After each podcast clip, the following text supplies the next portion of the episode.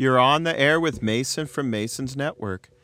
Well, I wanted to talk to you about duties, uh, employees' job descriptions. Let's go over the general manager's job description today. I think this would be a good one. And you can actually do the same process with all your employees. I think a job description is very important. Then they'll kind of have the guidelines to go with it. They'll have to improve it and make it better as they do it. But I, I think this is something we're all lacking here, and we kind of need to focus on on the company, not in the company. We're so busy every day chasing down, putting out all the fires and trying to get work and just pay the bills and, and trying to just be a good family uh, man and everything. So we're always so busy. So let's let's do a job description on a general manager or an operation managers for your company.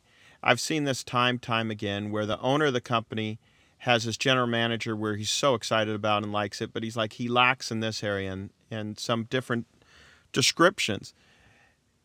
I, I worked with a really good guy named Stan, and, and he said, you know what, maybe I failed with that employee by not training him and giving him the tools.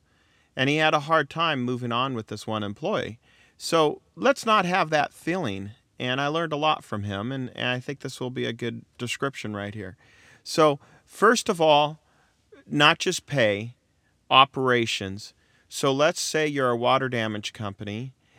You're in that description is going to have to have on call or make sure someone is on call. For an example, with my company, every week we would give someone the cell phone. They would get an extra fifty dollars, this was in the nineties, for the week. And then if they got called out, they would get overtime. For an example, if someone had to go out Friday night and he had a date night, he would have to make sure there was another one of the guys on staff that can do the work that night. So they would trade off back and forth. And they were all really cool with this. And it, and the phone would cycle around seven, eight weeks with all the texts. But if one of them didn't answer, then the operation manager was the guy who had to go. And in my case, my operation manager, Paul, he was really good, and he would go anyways. So he wouldn't matter if there was a, a water damage. He's like, hey, I'll meet you there. So he would go with all the other techs too. So you really need to get a driven one. You have to get uh, a one that's very knowledgeable with the industry. If he's not knowledgeable, at least train him and let him watch a lot of videos and take him to classes and, and get him trained. Uh, another real thing is uh, positive speaking, motivation speakings and classes like that. I think train a lot of training classes, not just on the sales, but it, take some classes or get them some books. There was a really good book out there I used to read, The One Minute Manager. I really liked that. Really simple book that really described the duties. A lot of times, like Stan said, we failed the employee. So let's not put up barriers where they cannot succeed. So I think that's going to be real important on a job description. Um, of course, you know, hours of operation, what's expected out of them. Uh, a lot of times it's servicing the vans to make sure they're serviced. Evaluations, have them sit, and, and you don't even have to be a large company. Say you have three employees and you have a general manager, then that general manager should evaluate that employee.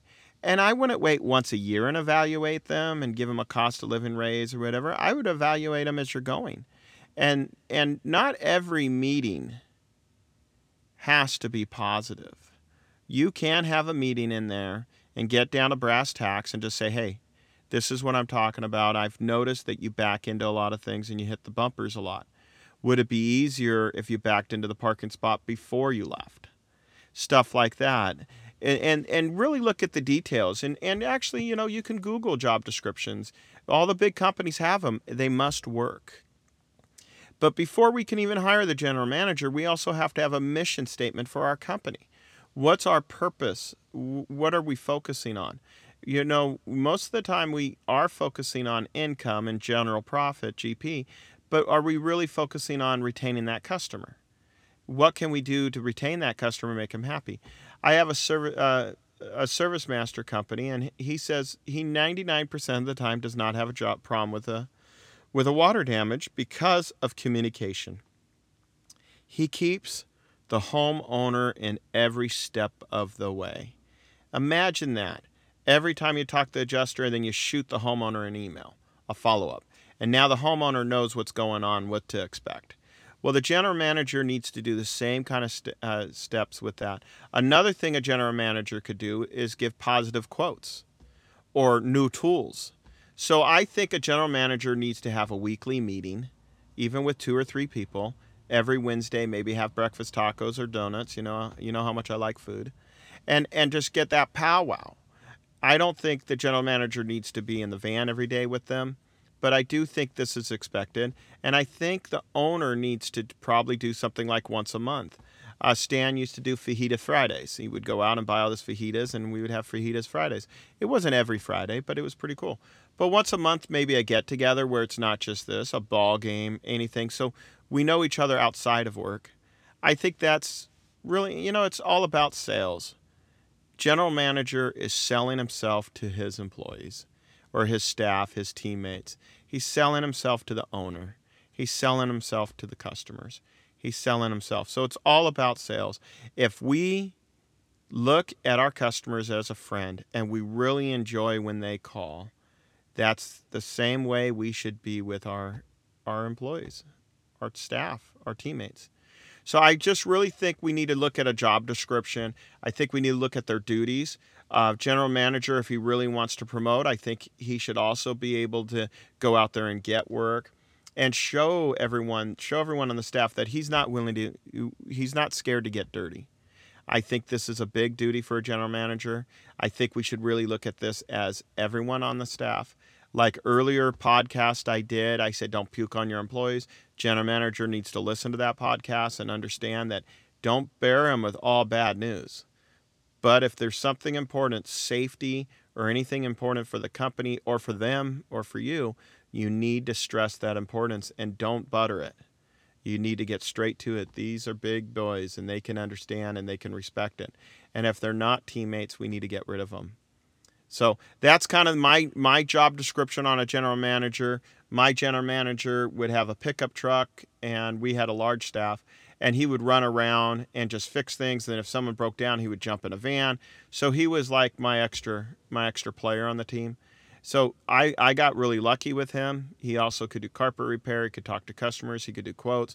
So I had a general manager that was very unheard of, uh, but that doesn't mean you can't find that general manager. And that's what I think that's what we need to do and focus on that. We need to get less stress and pressure on the owner. It might seem sometimes the owner, I went golfing a lot. It might seem like I was golfing and I wasn't paying attention to the company, but that's not true. I slept thinking of that company. I built that company from scratch. I did everything to focus on it. And when you took me out of that company, that company did not operate.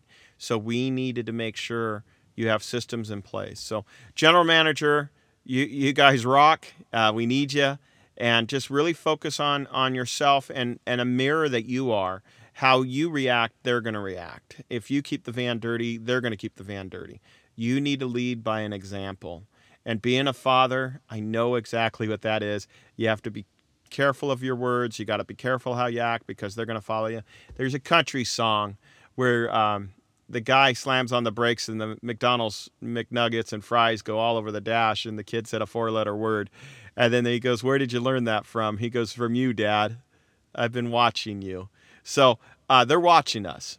Let's lead by an example. Uh, and, and in that case, he also said he, he went in there and saw his son kneeling, praying before bed. And he said, where did you learn that? He goes, I've been watching you. They're watching good and bad on us. So let's do it. Let's chase it down. I just think this job description is important for everything, not just a general manager. But this was a good one, and I will have a couple more coming out. I'm pretty excited about this. All right, guys. Thank you. Mason on the Air, signing out.